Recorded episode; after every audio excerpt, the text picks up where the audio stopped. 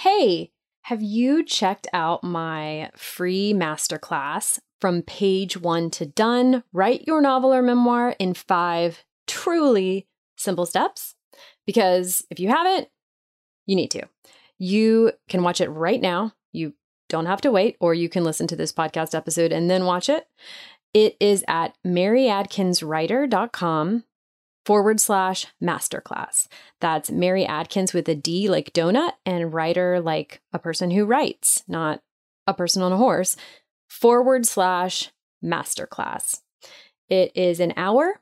It is on demand, so you can watch it whenever you sign up for it and have an hour. And let me know what you think. I would love to hear from you.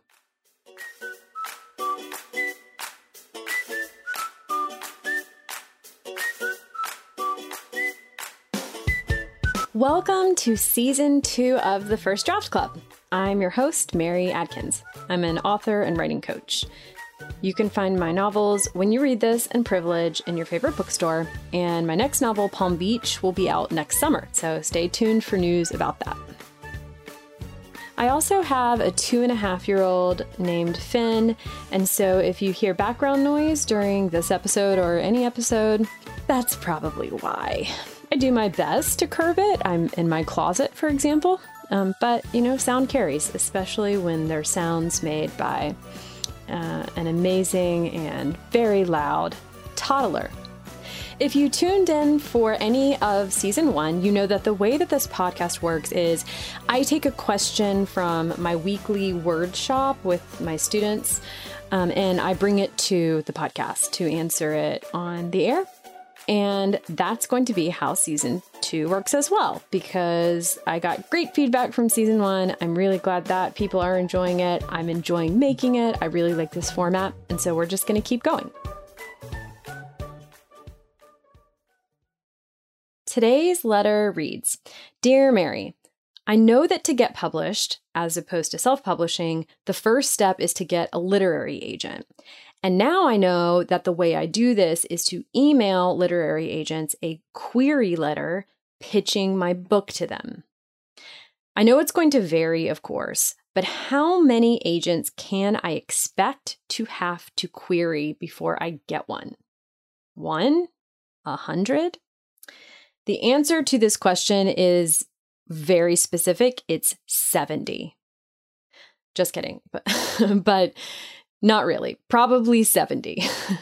around 70. Most people I know have had to query around 70. Um, so I'm kind of kidding, but kind of not. I think the important thing to be aware of here is that you're going to have to query a lot. You're going to have to query a lot more agents than you want. Probably, unless you, you know, unless you get super lucky and you're someone, you're an outlier, you know, maybe, maybe the first first or second agent you email will be super excited about your book. And I hope that for you. That would be amazing. That would be wonderful. It's just not the case for most of us and so I just want you to be prepared and also to be persistent because we all have to we all have to persist. So you're in good company, just keep going and don't be discouraged. Here's the thing. It's very important to approach this number of 70 or 100 or however many you are prepared to query, it's very important to approach it in small batches. So I suggest querying agents in batches of five to 10 at a time. And I go into a lot more detail about this in my Get a Literary Agent Starter Kit, which is a very affordable self paced little course on my website if you want to check it out. But basically, you get one shot with agents. Okay, so you get to query them one time. And if they say no or ignore you, I mean, you could follow up if they ignore you, but uh, th- it's probably not. If, if they ignored you the first time, following up probably isn't going to get a different result.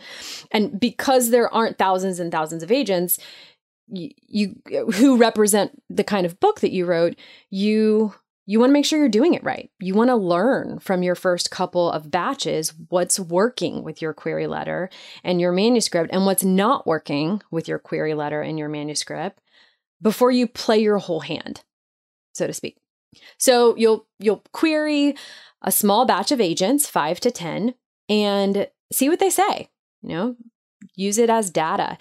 If no one responds at all to you, that's a sign you need to work on your query letter.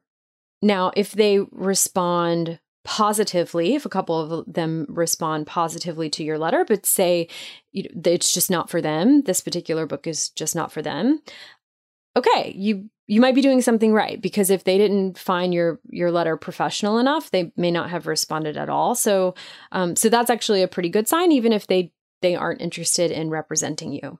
At some point in this process, you may have to revise here is a really, really important point, And this is if you take away anything from this episode other than the knowledge that you may need to uh, query 70 agents, I hope it's this. Do not rewrite your entire book based on what one agent says. I'll say it again. Do not rewrite your book based on what one agent says. And actually, I would never do anything super dramatic based on what one agent says. Now, if multiple agents are telling you the same thing, that's a little different, okay? You may want to listen. Um, if several of your agents have told you that the the childhood, the early childhood portion of your memoir is not engaging and drags on too long, all right. Well, that's a that's a few who have said that. I would consider it. Consider cutting it or changing it or moving it. Um, consider addressing it as a potential problem. And my maybe your your story starts in the wrong place.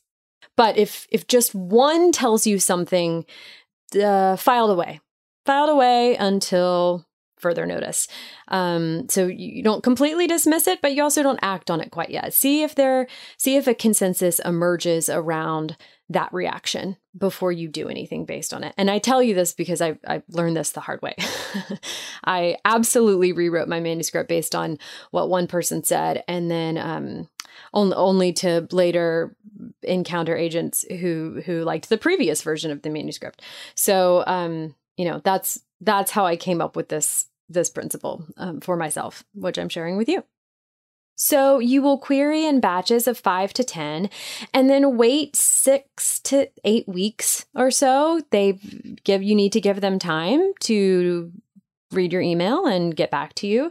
And then you can follow up. And based on the response, then I would query the next batch or revise or you know whatever you need to do i would think of these batches as being rounds um, that come in a cadence of six to eight weeks so if you're thinking this sounds like it's going to take a long time yeah it might it might it took me well over a year to find an agent it's taken friends uh, months to years and so you know, again, I hate to be the bearer of bad news, but I just want you to have realistic expectations. You also could find an agent next week.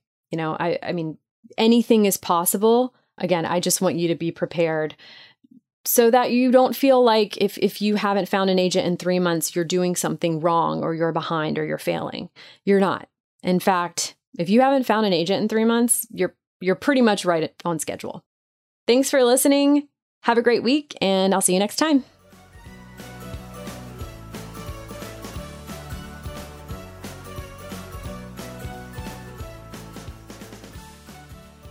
Thanks for listening to the First Draft Club. Subscribe and leave a review, and I will adore you forever. And if you want to submit your own questions and attend these sessions live, you can join our community of authors by going to maryadkinswriter.com. That's Adkins with a D, like donut. And if you want to attend my free masterclass on how to finish your book in five simple steps, just go to maryadkinswriter.com slash masterclass. That's maryadkinswriter.com slash masterclass, and you can watch it instantly. Happy writing! See you next week.